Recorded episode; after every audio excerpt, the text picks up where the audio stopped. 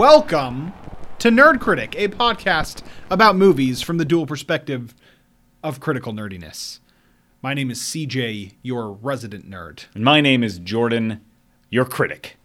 And this is an off-the-shelf episode, and today we're talking about Slumdog Millionaire. Dun, dun, dun, dun. Dun, dun, dun, dun. Okay, so just really quickly, because we have so much to talk about, I saw it in a pre-screening way back when, and my mind was blown, and I'd like to briefly... CJ, are you okay with this? Sure. I would like to just briefly explain the situation. I was a second-year film student in 2008 or 9, I think, is when I saw it. Probably the very end of 2008. And I went totally blind. Had no idea what this movie was about. I had heard that it sort of loosely followed somehow a format of the game show Who Wants to Be a Millionaire, and which didn't make any sense, which I didn't understand. Yeah. And then I was like, that sounds interesting, but people were like, it's so good, you have to see it. So I went to a theater with a couple of my friends at a pre-screening, but I think it had been released at festivals or whatever. Anyway, and it was a packed theater, and just sat down totally blind and was just swept away. Delighted. It was one of the most profound emotional experiences I've had in a theater when I saw this movie. And I just couldn't believe how much I felt in that movie. So when we were trying to pick movies to do this week for Off the Shelf, and we got another Danny Boyle movie coming up. And since Slumdog Millionaire, I've become a huge fan of Danny Boyle. I've seen many of his movies. Yeah. That we decided that this is the movie we'd like to do, to sort of lead us up to another Danny Boyle installment of Yesterday coming out this weekend. So, or having come out this weekend, whatever. Yeah. Well, I saw this movie. What's your story? I saw this movie a long time ago, like 4 whole days. I had not seen this movie. This is one of those, I'm going to preach for a second. Preach. Okay. I grew up in a home. No, I mean, that's all. I grew up in a home. Like a halfway house or like a. No, an actual house. So I grew up in, it was a bit spotty as far as like what content we could watch. But by the time Slumdog Millionaire came out, we couldn't watch rated R movies, right? I was even an upper teen at this point, but we couldn't watch rated R movies. And so this movie came out, and it had like huge success in the awards circuit, and I was really bummed that I couldn't see it because it was rated R. I saw this movie 4 days ago. Halfway through, maybe a little more than halfway through, because I saw it. I was at your house when we watched it. We watched together. I leaned over to you. And what did I ask? Why is this movie rated R? And it just was not, of course, like, do the research and, like, make sure that you're watching things that you're okay that you're watching. But this is one of those movies that it's a shame if you don't see it just because it has a rated R rating. Yeah. It is brutal at times because it is, like, real. It's just really real. But like, if you haven't seen this movie, we're going to do some spoiler free to open this episode. Like, I hope to convince you to go see this movie. Like, it is fantastic. It is moving. It feels important. It opened wide open my mind, like to the world. I mean, it's just so good. It's just so good. I just have a lot of delight right now because I didn't know that CJ hadn't seen this movie until like a day or so before we watched it. We had decided to do it, and I was like, I think we were maybe even sitting down. I was like, wait, you haven't seen this movie at all? And you're like, no. And I was like, well, but you know what it's about. And you were like, well, not really. And I was excited. I actually said it has something to do with like Who Wants to Be a Millionaire. Yeah, just like what you knew. I was so excited because I was able to. I felt like I was part of CJ having a similar experience to what I had, and there was just what a lovely thing. Yeah. It's like here's this amazing thing that I got to experience, and I was able to facilitate that for a good friend of mine. And, so I and was, it was very, great. Very, very pleased. It was great. Give us some context. Okay, so this is Danny Boyle's best movie. I actually don't know if there'd be a lot of consensus about that. I think it probably is. The Academy certainly seems to think so. It won Best Picture in 2009, as well as Best Directing, Best Adapted Screenplay, Best Cinematography, Best Editing, Best Original Score, Best Original Song for Jai Ho, and Osaya was also nominated, and it also won for Best Sound Mixing, and was also nominated for Best Sound Editing. So, it got nominated for 10 Academy Awards, won 8 of them, so...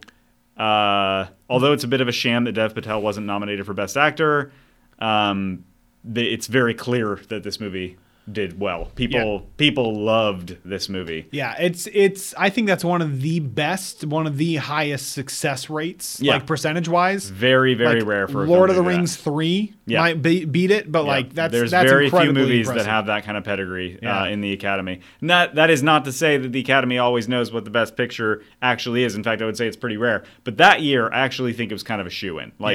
Slumdog Millionaire was kind of it that year.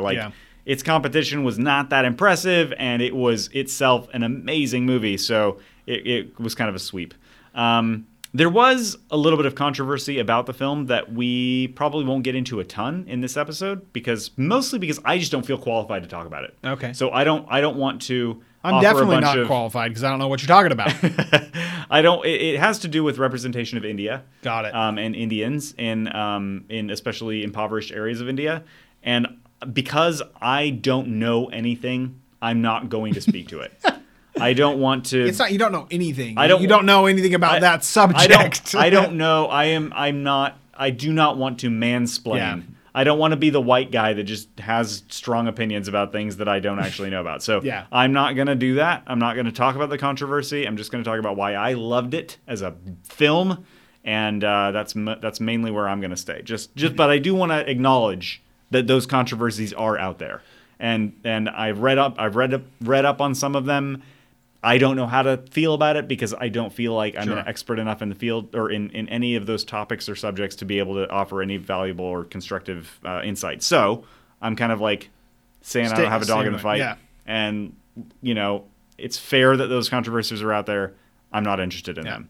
So let's go. Let's move on to some spoiler-free couple of minutes. Yes. And I see your first bullet of something that you want to talk about, which matches my first bullet. Okay. Because almost immediately in this movie, you are flabbergasted at how good the music is. It is. I was giddy. I giggled when the first the kids are running away from the cops and the music kicks in, and I was like, what is happening? Ah! And I loved every minute. Yeah. The music, and that's not the only time that happens. This is one of the few soundtracks that I go back and listen to very frequently. The music is astonishingly good in this movie. It is so good. And it doesn't age at all. I don't think there's a single moment in this movie musically that doesn't feel like it's fresh and vibrant and just aggressive and full of energy and perfect for what it's doing 10 years later, it's so good. And some of the stuff is really some of the editing choices and camera work was fairly unique. I was impressed that what was it? What year did this come out? 2008, I think. Yeah, 2008, 2009. Yeah, so I'm impressed that a decade later, it was still refreshing to me. Oh, well, and that's sort of two things going on there. One, Danny Boyle is very good. Yeah. Danny Boyle is very, very good at visual storytelling. Maybe one of the best at creative, innovative, kinetic storytelling, visually with the camera placement, with pacing, with just the directorial choices he makes are so fresh. He's Danny Boyle is the reason he's one of my favorite directors. And the other reason that this is kind of gets to it gets to doing what you're talking about it doing, is that it drew a lot of inspiration from Bollywood movies, which we don't see a lot of. I don't see a lot of. Americans are not super familiar with Bollywood movies, but there's a whole film industry in India that has its own kind of cinematic language and style. They crank out more movies than we do. Yeah, and it's been developing for generations. And so when they went to make this movie, they went to really, like the big sort of classic blockbustery, cultural phenomenon movies in India, in Bollywood, and said, all right, let's take some inspiration from these and try to infuse Slumdog Millionaire with this visual style. A, because it deserves to be done that way, and B, because it's going to be awesome. Yeah. So it's the right choice thematically, and it's the right choice morally, and it's the right choice visually. It's just it was a really, really cool thing. So yeah, there's a lot of really great stuff going on visually in this movie. Yeah. Anyway. There was never a point in this movie that I was disengaged, and I think a lot of that has to do with everything that we've talked about, music, color, all of that, but also the story is good. Yeah, and if you want immensely satisfying, if you want like. Actually, I'm not going to say that. I want people to have the same experience as you and I have had, and not know anything about it. You shouldn't know anything. I'm not going to say what I was about to say. It's just it is satisfying. It feels risky. Like because of the things that are going on, it's like so on edge that you feel at risk. I guess that's a better way to put it. It's very dramatic. It is very dramatic, but not in a melodramatic way. It feels like there's immense earned tension all the way through the movie. Yeah, it never lets up on the tension. I have a lot to say. Can we move on to the spoiler part? Because I got a lot to say. One last thing, just in case anyone's not convinced. So we've talked about how amazing the music is. We've talked about how cool the style is. We've talked about how amazing the story is.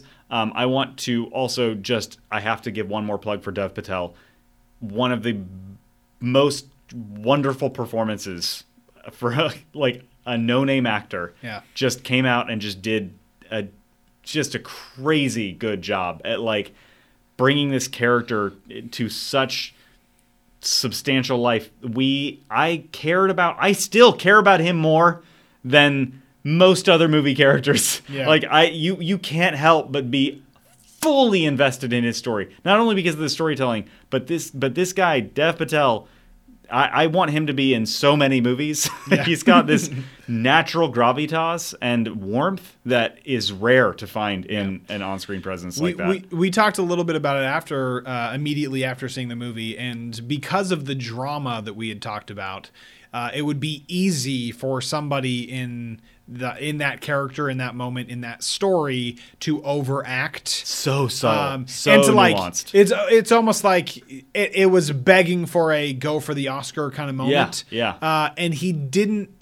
I think most amateur actors would have fallen for that.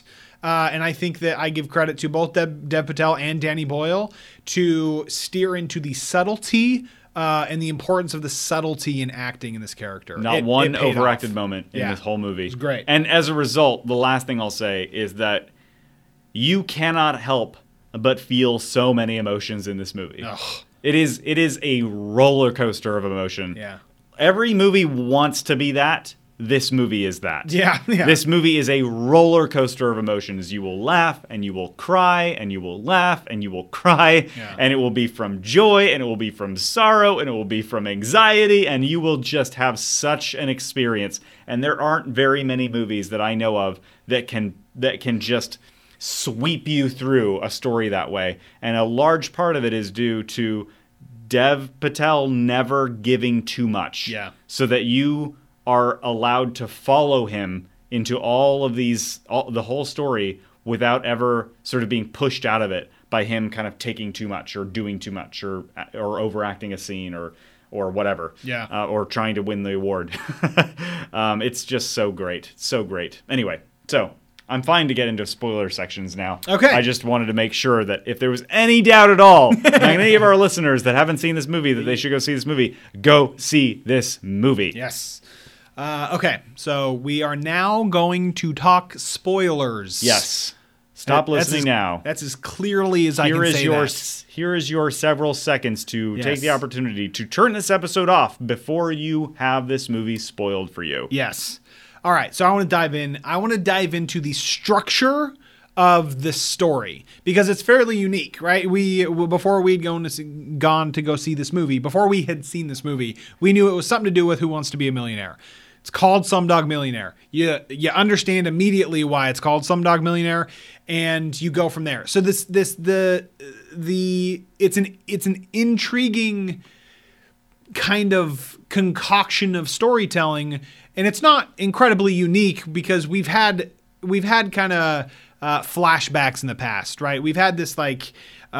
You're following one main storyline as it progresses, and you're going between between present and past. Right. But what's different about this is that they almost become kind of like wives' tales or like nursery rhymes in a really weird way, in that they give you most of the time, not always, but they give you the answer. They give you the purpose of this of the mini story that they're about to tell. Right. They give it to you, and then they tell the story. Well, they bait you with it.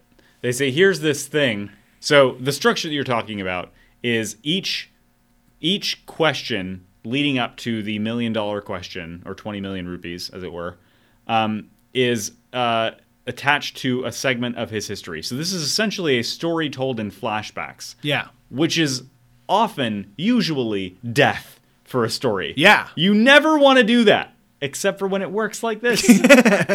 So there's current tension, and then the story is sort of told in a series of vignettes. And each vignette is that's good. Exactly. And each vignette is attached to one of the questions that Dev answered correctly. And to kick off this structure that you're talking about, the very first, I found myself tearing up during the very opening, like before, not even the opening shot, but the opening thing in the movie was black screen where a multiple choice question pops up on the screen. And the question is, Jamal Malik is one question away from winning 20 million rupees. How did he do it? A, he cheated. B, he's lucky. C, he's a genius. D, it is written. And then that becomes the format for the movie. Right? Yeah. And so we know, okay, the problem here that we have to find out is whether or not Jamal is going to be okay. And we come in on him and he's being tortured. Yeah.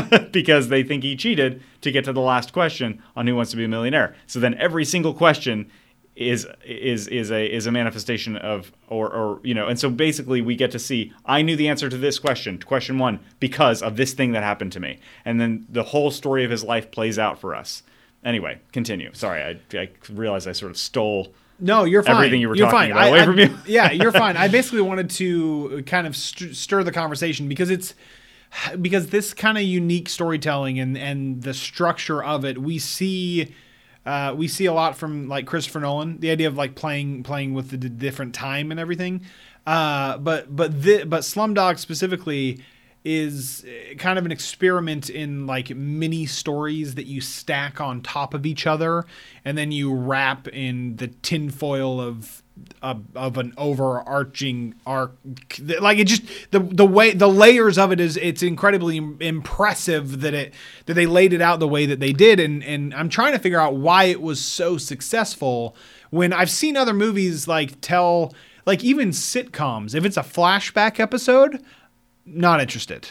And I don't and yeah. It's mainly because I know where you're going to end up, and I know that our entry point into the story is right before the climax. And so that's what keeps it interesting.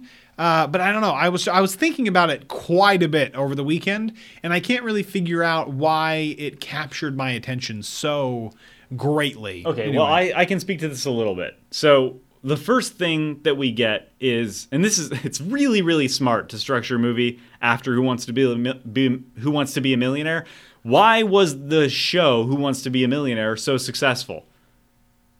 Because we want to find out if he's going to be a millionaire. Oh, sure. Right? Yeah. We want to find out if he's going to win $1 million.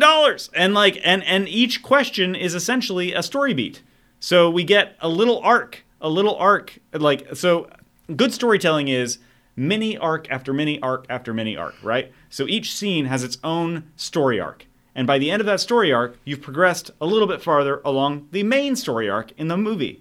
And so in Who Wants to Be a Millionaire, the main story arc is, are they going to be a millionaire? Sure. And each mini story arc is, are they going to get this question right? And so if you look at the first shots we see in Who Wants to Be a Millionaire in Slumdog Millionaire, it's Jamal at the final question. So we know that he's made it there. He's made it there. Yeah. And he could be a millionaire, but we don't know what's going to happen. So immediately there's tension set up, right? Yeah. We're like, oh, there's a character in a game show who's about to answer the question to maybe win $1 million. But then before we find out what happened, obviously, that tension is then teased out through the whole length of the movie, and more material is fit in, and each of the vignettes that we see introduces it's its own story arc for first of all. So the very first scene, the very first flashback we get, I mean, there's lots of other things that are built up, like, okay, he's being tortured. So we know that there's more elements to this than just, is he going to win $1 million? Yeah. But, so that's stacked on top of it. And then, so there's this question of fraud and there's all this other stuff going on. But then when we get his first story, there's this mini story that plays out, right? And the mini story that plays out is he going to get his, this picture autographed, right? Yeah. Yeah. And then that plays out, and then we see the aftermath of that is that his brother sells it, which immediately establishes their characters, which is amazing. Relationship. So we get more about his character. We understand where he's coming from a little bit. And so we're still in the first like 5 or 10 minutes of the movie, which you're allowed to not do a lot toward the main plot in the first 5 or 10 minutes of the movie because as an audience we understand that the first 10 minutes of the movie are for understanding who these characters are and what this world is and what it's all about. So the first couple of scenes, what do we get? We get set up. We get set up of Jamal, we get set up, oh, he has this brother that's really important to him. Then very, very shortly after, oh, his mother died. Oh, and then this girl, Latika, comes into his life. She's a big deal. She's the third musketeer, on and on and on, layer after layer, vignette after vignette. And so each vignette is its own story, its own mini story that you care about when you're in it, right? Yeah. But you never forget that it's also attached to this larger story, which hasn't been resolved. So you're not like... anyway, so basically what it's doing is just adding layer and layer and layer of tension and drama and complexity on top of the foundational layer that we presume at the beginning is about wondering whether or not this kid's going to win $1 million. And then very quickly come to realize that actually he doesn't care very much at all about winning $1 million. He mainly just wants to find Latika. Yeah. And then very beautifully by the end, you realize that the only reason he's on, he even says it, the only reason I did the show is so that I could find Latika. Because I know that she'd be watching. Yeah. So that the reason that it works is because they give you something to hold on to dramatically from the very, very first moment. And then they just keep adding to it. Yeah. I'm trying to think of what is it called? A mosaic. Mm. It's a mosaic of storytelling where you have the smaller pictures, mm-hmm. and you zoom out. The farther you zoom out, the more in focus the larger picture gets. Yes. They took that and they took that idea and they put it in stories. And it kind of went through the age groups of the kids. Something that made this movie so impactful on me is the reality of it. Now, I know you said that there's some controversy around the depictions of downtrodden India, but I didn't know about that. Two, I don't know about that, and so the impact is still pretty real on me. And when I watched the movie. And the entire time I was thinking, like, is this a true story? Like, I don't even know if there's an India version of Who Wants to Be a Millionaire. I assume there is. Is that, like, this could have actually happened and I didn't hear about it. And I don't know what time frame it is, because kind of my world is much different, so I have no context. So I didn't know, and it brought to mind a quote from John Green. He's an author. Mm-hmm. He wrote most famously Fault in Our Stars. And there's a quote from him that I've thought about a lot in like trying to figure out what stories I want to tell as a storyteller, and the idea of real stories versus, not real, and what's more impactful. And he says, neither novels or their readers benefit from any attempts to divine whether any facts hide inside a story. Such efforts attack the very idea that made-up stories can matter, which is sort of the fundamental assumption of our species. I think it's really interesting. I love that quote. Can you send it to me? Sure. Thank you, John Green. That's beautiful. Yeah. I feel like that's always what I'm trying to say when people do that thing where they're like, oh, well, you can't write that. Yeah. Real life is always better than fiction. It's like, okay. Yeah. Yeah. So I've thought about this a lot, and coming out of Slumdog Millionaire, it feels like it's set up, and it's supposed to feel like either this happened or this could happen. Like everything is grounded in reality. The relationships are real. And because of that fact, whether it is real or not, because of that fact, you feel the emotions of the movie even more, where it's not a fictional world, but it feels like it's almost, for me, it was almost so extreme that I questioned its reality. But then the fact that it could be reality and it was so extreme is what made it so brutal. Like, spoilers, obviously. The blind kid that can sing makes double. The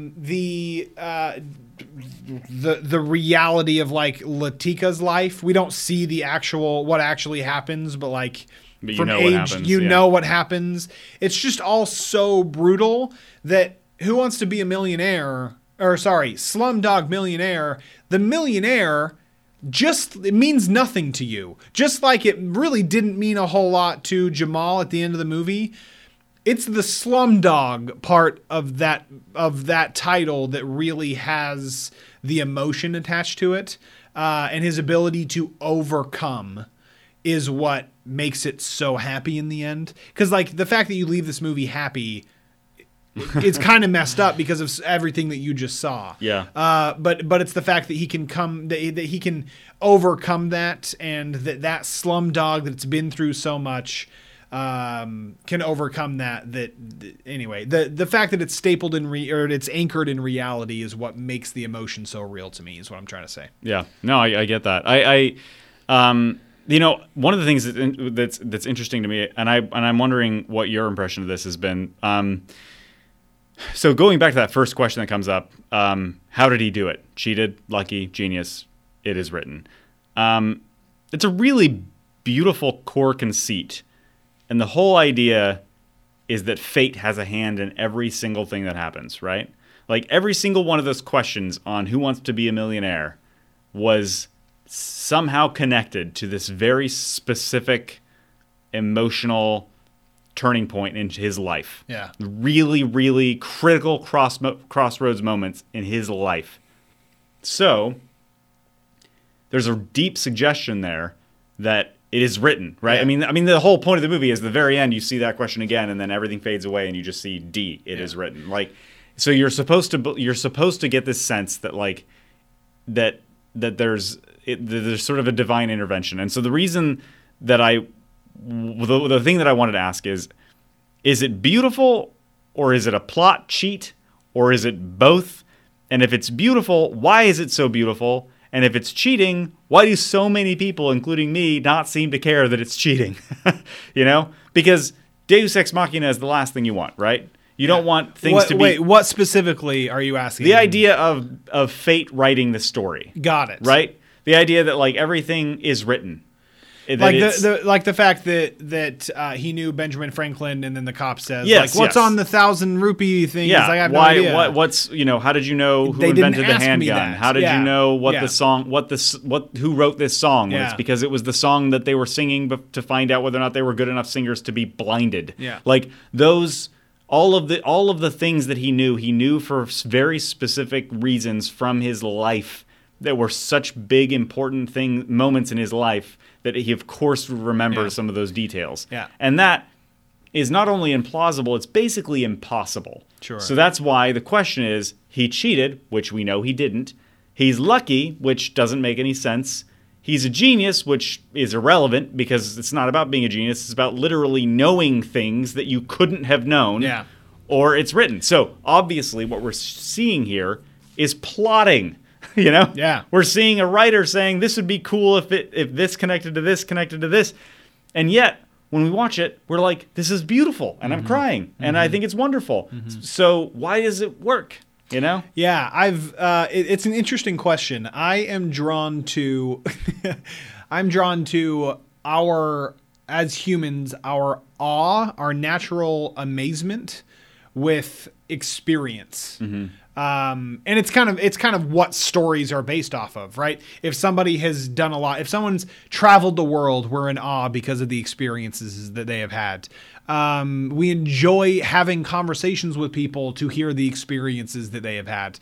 When you grow up and for some reason, your dad or your mom seems to know the answer to anything.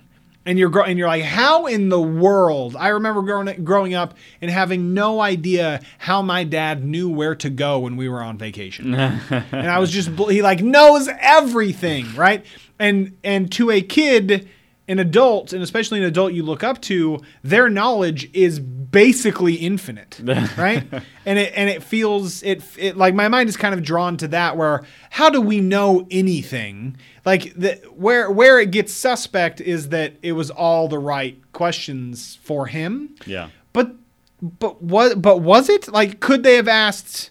There's probably 50 other pretty significant moments in his life that they could have asked questions about. So like, It's the fact that I took away from it that this kid, this slumdog, had been through so much that he knew more about life than the average person.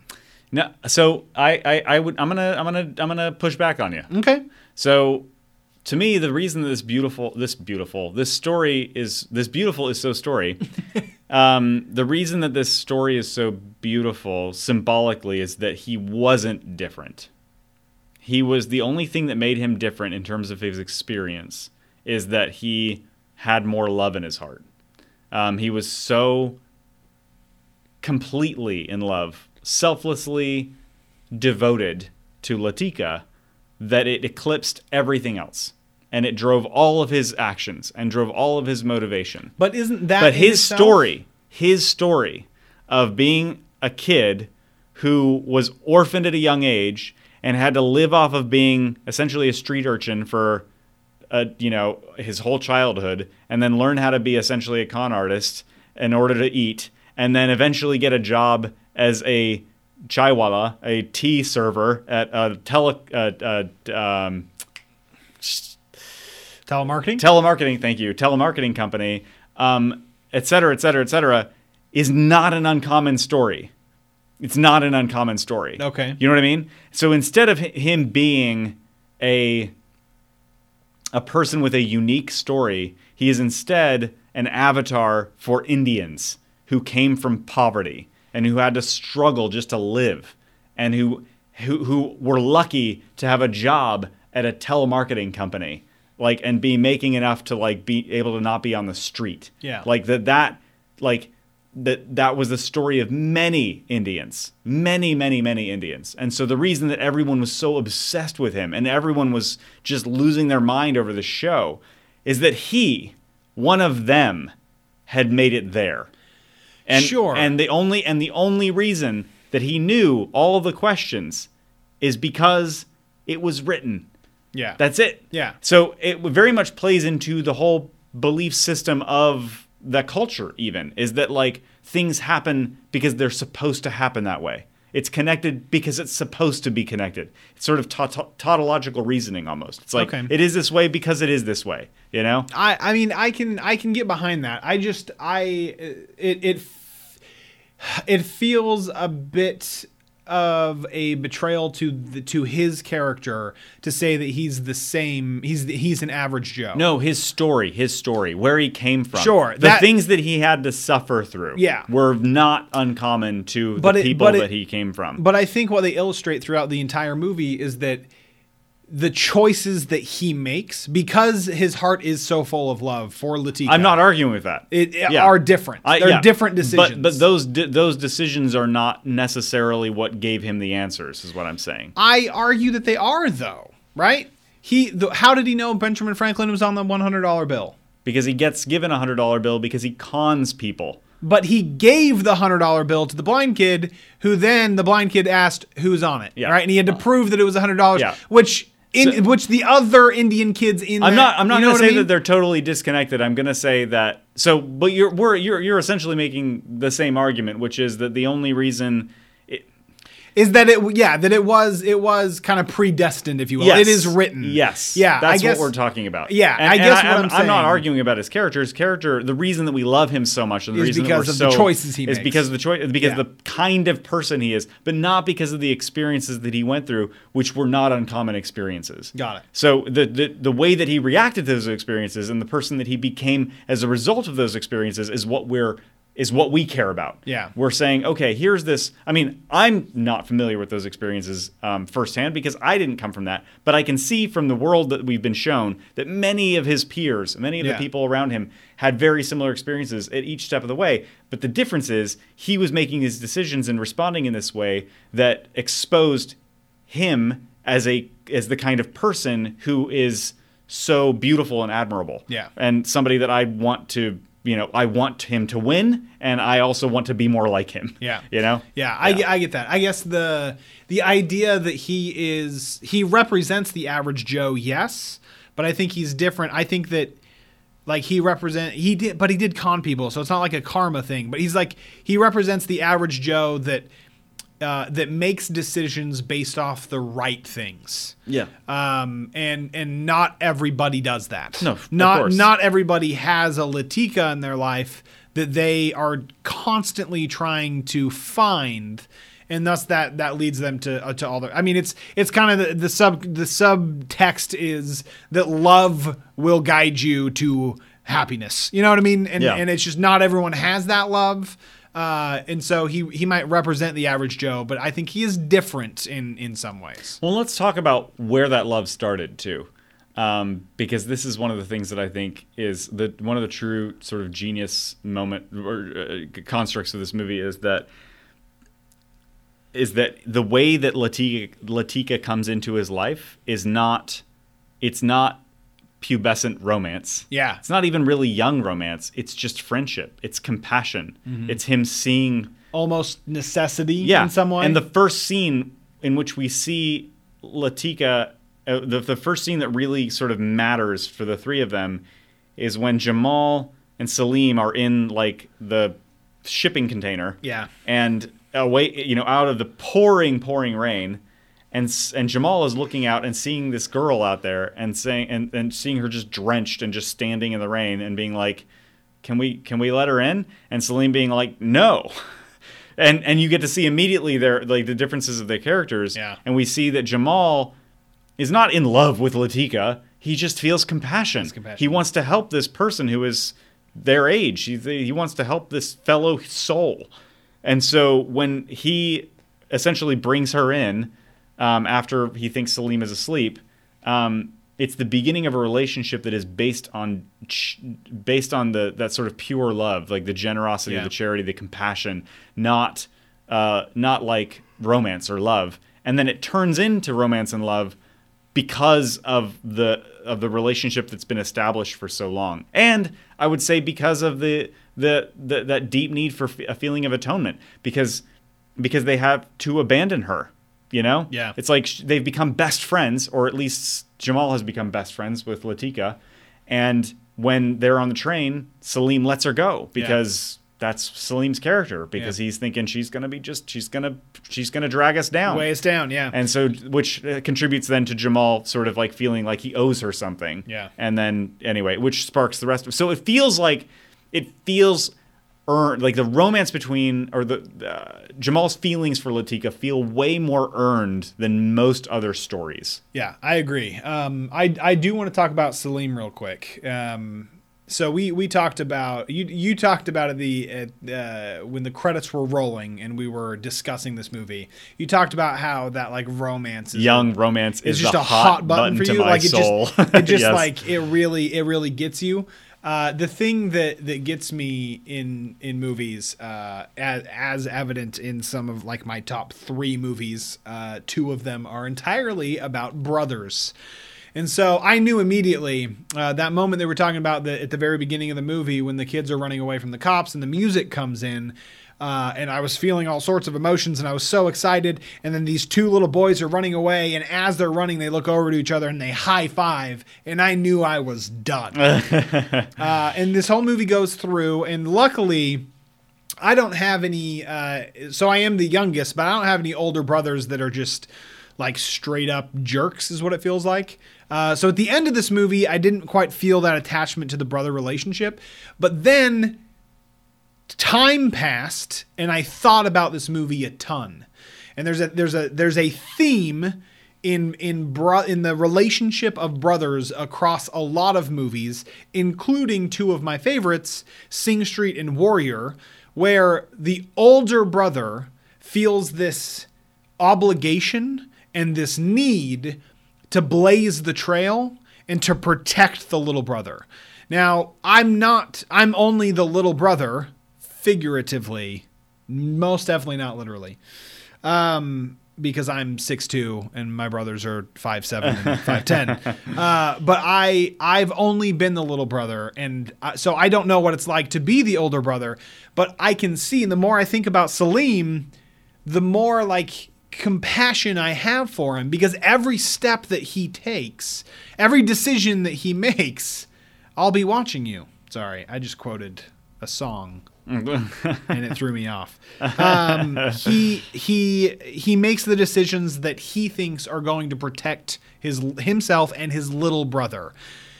It grows, and blame it on puberty, if you will, or necessity or fear or something. But the point that the decision that Salim makes is no longer in protection of his little brother, but in pure selfishness, that's when the relationship breaks. But I think that inherent need to protect his little brother never goes away. Yeah. And he might have tried to hide it and it might have like been buried, but at the end of the movie, the rest, kind of the restitution that he gets, redemption. Thank you. The redemption that he gets is based on that feeling and that need as an older brother. Absolutely. Which is beautiful. It is beautiful. I want to talk about the dichotomy between these two brothers and what they loved. So Jamal loved Latika. He loved this person who was an expression of his own compassion and his own need to give someone something that they needed. So that deep bond of friendship and love and compassion was what drove Jamal. He was in love with Latika, and Salim was in love with money. Oh. And you see it from the very beginning because he sells his brother's autographed picture. Offered a good price, so money. I sold it. Yeah. And you get the sense that that's connected to his need to protect his brother is tied up in that, right? If I have enough money, I can get us what we need. Yeah. I can keep making sure that we can eat. I can make sure that we're okay. And so he falls in love with money as surely and as deeply as Jamal falls in love with Latika. And at the end, he has all the money. Yeah. He has all the money. And he dies on a bed of money. In a bathtub full of money. Very purposefully he sets it up. Yeah. He knows. He basically is saying, I have gotten all that I sought. Mm-hmm. And you get the sense also that he maybe realizes that it maybe wasn't so great. But at the same time, he loved it. He went after what he loved. And he got all of the things that he loved. And then he realized that it cost him his relationship with his brother. And ultimately, it was going to cost him his life if he wanted to make restitution to his brother for what he had cost him. Because his love for money is one of the things that kept him as being antagonistic to Jamal's love for Latika. Mm-hmm. So basically, throughout the movie, Salim got what he wanted at the expense of his brother getting what he truly wanted. Yeah. And so at the very end of the movie, he gives his brother what he truly wanted at the expense of himself. Ugh. That's great, man. That's really good. Well, thank you. I just had the thought that because there's a conversation that Jamal, when they're little, kind of at that weird camp, homeless place as kids, that Jamal has with Latika, talking about how he can use money as a tool to express his love, and what ruins the relationship between Salik and Salim and Jamal is, if I'm not mistaken, Salim using kind of Latika as a tool to get what he wanted, right? So, so it's like it was kind of like who could use the tool better, and he was old and he had the gun, and so he got to use it. And that was all she wrote, and until obviously later. But it's a beautiful, twisted kind of relationship of priorities within a family. Oh, yeah. The thing that makes who wrote this? The thing that makes the payoffs even more profound is that it happens. It happens out of sight. So at the moment that Jamal is speaking to Latika on the phone in that incredible payoff, so awesome, where he uses his third lifeline phone call to call Latika and to call his brother who had given his phone to Latika to give her a chance of getting out of there. Which in that moment, Jamal knew that sacrifice of I'm giving up me so you can have what you want. Yeah. And the only reason he knew that. Knowing that, yeah. Yeah. No, Jamal knowing that obviously there was some sacrifice because Latika was on the other end of that phone. Because he called his brother. Yes. But it was Latika that answered. Yes. Yeah. Yes. And then him that happening at the moment that he is discovered by the mob boss and killed, but not before he shoots the mob boss, which is nice. He gets like the one shot off. And as he's dying, what does he say? He says, God is good. Oh, yeah. Because he's gotten everything that he tried to get. Mm. And he knows that his brother got ultimately what he was trying to get the whole time. It's so good. Anyway, yeah, it's really profound to me that Salim really was the antagonist throughout most of the movie. Salim was the reason that Jamal didn't get to be with Latika for the majority of the movie. Yeah, but that relationship was like a necessary evil, right? Yeah. Because he might have been the most consistent antagonist, but there was because of their environment, there was always something worse. So you have to wonder. What would have happened if and this is one of the things that you can look back at the story and be like, well, everything, it's written, everything happened the way that it happened, and it was for the best. He wins he wins the 20 million rupees. Arguably wouldn't have happened if everything else hadn't happened the exact way that it happened. And then wondering whether or not they would have kind of made it out of the slums the way they did. If they had still been with Latika, would they have been able to do what they did, or would it have interrupted the dynamic, or would it have been too much? Whatever. Yeah. Could they have done what they did on the train, exactly, or at the tourist, or at the Taj Mahal? Would Latika have been okay in the end? And she wasn't really okay, but she survived, right? And so it's hard to say. Anyway, but that's probably reading a little too much into that stuff, but it still is. It's the way the story is constructed leaves you with a sense of everything happening the way it happened for a reason, and that's the whole point. That's what the movie is trying to do. It's trying to leave you with a sense that things happen for a reason, and that ultimately everything will lock together in the most beautiful way possible if you just don't lose faith. Yeah. In the thing that you love the most, or the person that you love the most. And then you can top it all off with a giant dance party. Exactly. That's what it's trying to tell you.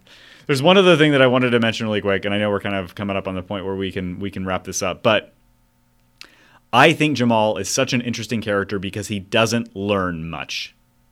He just keeps getting back up. Yeah. And he just keeps the candle of faith burning despite everything. This is sort of a Forrest Gump archetype, if you think about that movie. Totally. Oh, man, totally. We love him because he doesn't lose faith. Yeah. We love him because he's willing to do anything to get the person he truly loves into his life. And I would also suggest that we might hate him if he didn't get to grow up, if we didn't get to grow up with him in this movie. I think we would hate him as a character if we didn't see him from a child all the way through his life. Yeah. I think it would be like, you're the worst. Yeah. I get out. Yeah. Yeah. But because we saw, because we were there, because we understand, we know what's inside of him and we know what's driving him. And so we love him, even though he doesn't change much throughout this whole movie. Yeah. That's really interesting because there's not like, he's not particularly strong or courageous or any of the stereotypical qualities of the hero of a movie. He's just a slumdog. Yeah. He's just kind of a dude. Well, and he also critically doesn't have a fatal flaw. He doesn't have some terrible thing that he has to like overcome, some personal failing that he has to like be humbled by and then grow out of. Like he just is a person full of love and devotion. Yeah. And that's why I say he's much like Forrest Gump. You watch Forrest Gump, and it's a movie that actually operates in a very similar way in terms of little structurally. Chapters. Yeah, little vignettes that are bookended and bookmarked by one central sort of present-day story about a man at a bus stop waiting for the bus to see the girl he loves, and et cetera. So it's really interesting how there's a symmetry there. But the most interesting thing to me is when you can successfully pull off a story with a protagonist who doesn't learn anything. Mm. And whose protagonist isn't driving a lot of the story and is very reactive much of the time to the story. Yeah. That's interesting. Although I would say Jamal is a much more active character than Forrest Gump is in that movie. Anyway, it was just a thought that occurred to me. I was like, and I also love Forrest Gump. I think it's a wonderful movie. Yeah. It's fantastic. And they share a lot. Well, I'm very interested to see kind of how Danny Boyle handles what feels to be like a comedy. Slumdog Millionaire is a pretty heavy movie. Not without its funny moments. Yeah, but definitely not the it's not a comedy. Point. Yes, it's not a comedy. Except for in the classical sense where it's a happy ending, and any drama where they have a happy ending is can be argued to be a comedy. But the movie that we're going to be covering on Friday, Yesterday. That was a confusing sentence. The movie Yesterday will be the movie that we discuss on Friday. And it seems really, if you haven't heard of Yesterday, you should look up a trailer for it. It's essentially a struggling musician like bumps his head, and when he wakes up, the Beatles never existed. Well, everyone forgets the Beatles existed. Yeah. No. He goes to Google it. They just never existed. Yeah, that's in the trailer. No spoilers. Yeah, and so we haven't seen it yet. And so he builds a career playing Beatles songs. So it's a very light subject matter, and it's entirely different than Slumdog. So I'm really interested. I'm really excited to see how it goes. Yeah, me too. So. That's what we're going to be covering on Friday. And then if you have any suggestions for other off-the-shelf episodes. We're really trying to, we kind of rack our brains. It's sometimes related to the movie. But if you have suggestions, if you have favorites, we'd be happy to talk about them. Absolutely. This week we actually kind of were a little open, and we decided on Slumdog partly because it was a movie we already wanted to cover, and we're like, oh, well, then it's appropriate. We'll do it because of Danny Boyle. But, like, really, there are a lot of weeks where we could do any movie. Yeah. So, yeah. It was also, should we do Slumdog? And you're like, oh, no, no. And I was like, I've never seen it. And you're like, yeah, we should do Slumdog. Yep. I'm very glad we did. Also, if you're listening on Himalaya, that's awesome. Thank you. We recommend you going to Himalaya and using that app and seeing what it's all about. We also are going to roll out some really cool stuff later, and Himalaya will be a significant part of that. As soon as we have a specific timeline for that stuff, we'll let you know. Yep. Just know that it is actively in development. Yes, incredibly actively. Mm-hmm. We are. It is consuming my thoughts. It's taking a lot of time. Yeah. And... thank you, Michael Baumiller, for the music. Indeed. As the final exclamation point to this episode. And remember to collect movies like a nerd and rewatch them like a critic. And cut.